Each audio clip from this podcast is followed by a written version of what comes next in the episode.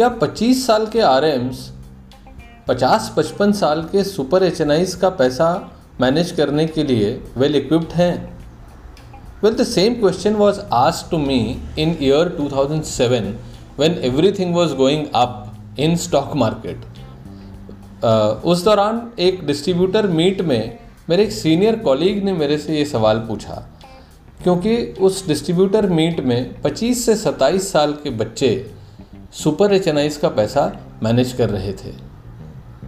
तब मुझे Warren Buffett का ये कोट याद आया। वो कहते हैं कि Wall Street is the only place that people ride to in a Rolls Royce to get advice from those who take this subway. बात मुझे बिल्कुल काबिल गौर लगी। ऐसा कह, कहते हुए मैं ये ज़रूर कहूँगा कि मैं इन बच्चों को कमतर नहीं आक रहा।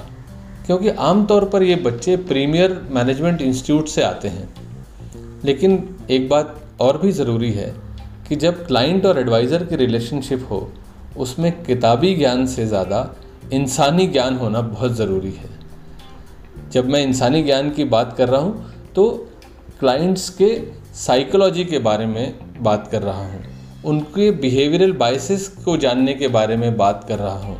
और मैं एक बात जानता हूँ पिछले कुछ अनुभवों से, पिछले कुछ सालों के अनुभवों से कि एवरी इंडिविजुअल इज़ डिफरेंट तो उनको जानना बहुत ज़रूरी है और ये ज्ञान शायद किताबों में ना मिले।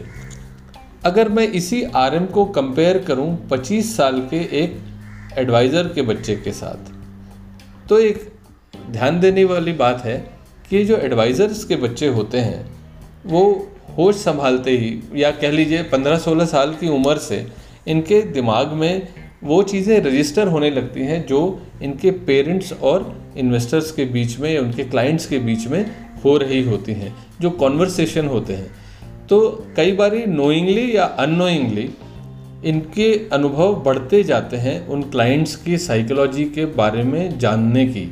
और जब वो अनुभव बढ़ते जाते हैं तो ऑब्वियसली जब 25 साल के बच्चे, जो फाइनेंशियल एडवाइज़र के बच्चे हैं जब वो आते हैं मैदान में सुपर एच का पैसा मैनेज करने के लिए तो एक्चुअली वो करीब आठ से दस साल का अनुभव लेकर आते हैं।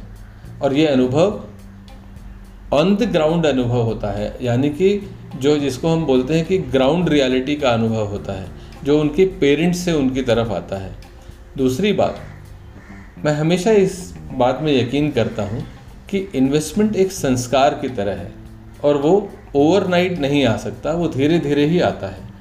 तो ऐसे में एक 25 साल के जो बच्चे होते हैं, जो फाइनेंशियल एडवाइज़र्स के बैकग्राउंड से आते हैं they are well equipped vis-a-vis R Ms who come from premier institute but they are freshers दूसरी चीज़ जो इक्वली इंपॉर्टेंट है, वो ये है कि unlike these R Ms financial advisors के बच्चे को पीयर प्रेशर नहीं होता। क्योंकि उनको कोई जॉब स्विच करके नहीं जाना होता। उनके कोई फ्रेंड्स या उनके जो बैचमेट्स हैं, वो उनके साथ उनकी कोई होड़ नहीं होती।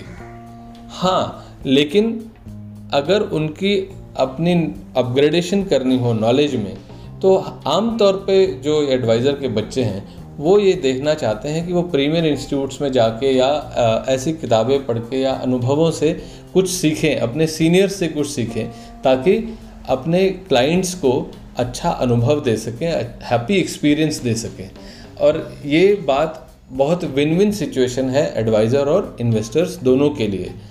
तो जहाँ तक मुझे ऐसा लगता है कि जो फाइनेंशियल एडवाइज़र्स के 25 साल के बच्चे हैं, जो यंग बच्चे हैं they are better placed in comparison to the R Ms who come fresh and to manage super H money with this thank you so much सुनते रहिए एडवाइज़र की बात कबीर के साथ। धन्यवाद।